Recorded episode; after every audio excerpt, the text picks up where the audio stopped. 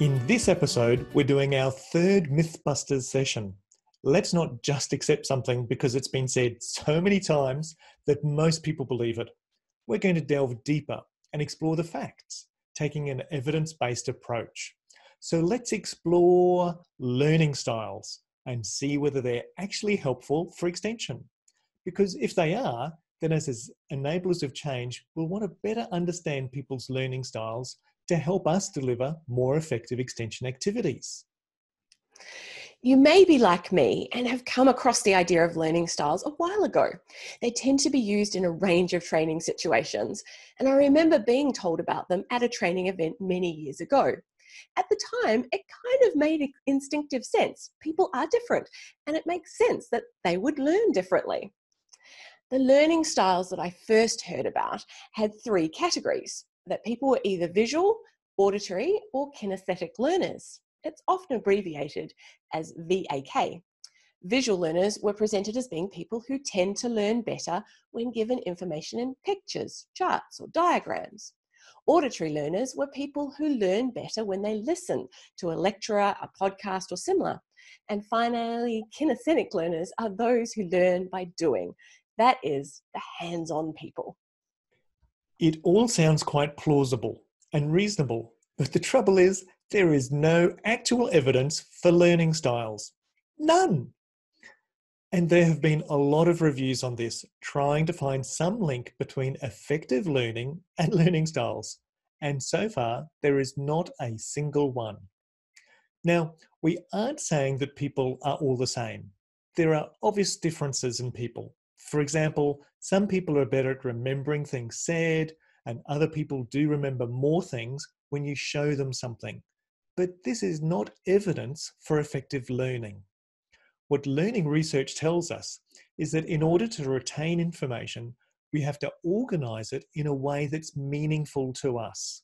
That is, most of what we learn is connected to meaning, not a particular sensory mode. In fact, one researcher, Daniel Willingham from the Department of Psychology at the University of Virginia, says that differences in people's approach to learning, interpreted as different learning styles, are actually differences in ability.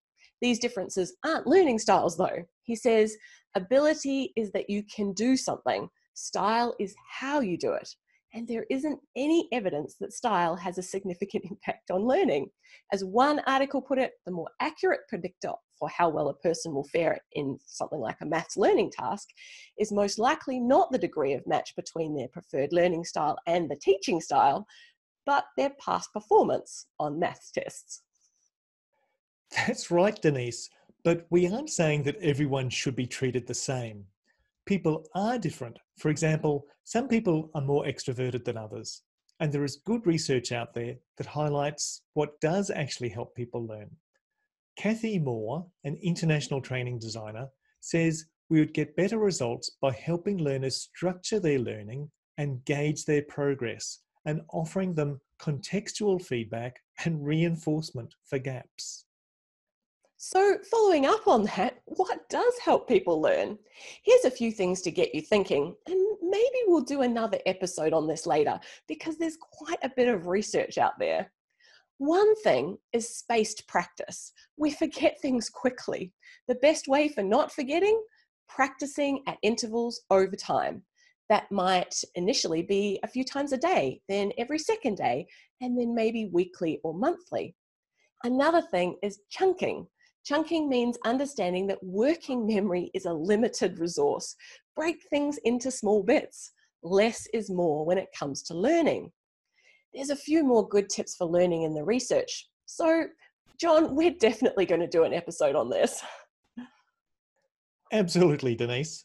And a quick tip for what to avoid, apart from learning styles cognitive overload. Most people try to help people learn too much information too quickly without engaging them in an appropriate context. Cognitive overload just kills learning, so don't do it. Nice, John. so, the next time you hear someone talking about learning styles, remember scientific support for these theories is lacking. We all want a silver bullet and be able to enable change, but learning and change aren't as simple as learning styles might imply. Tell us how you feel about this by adding a comment below this video.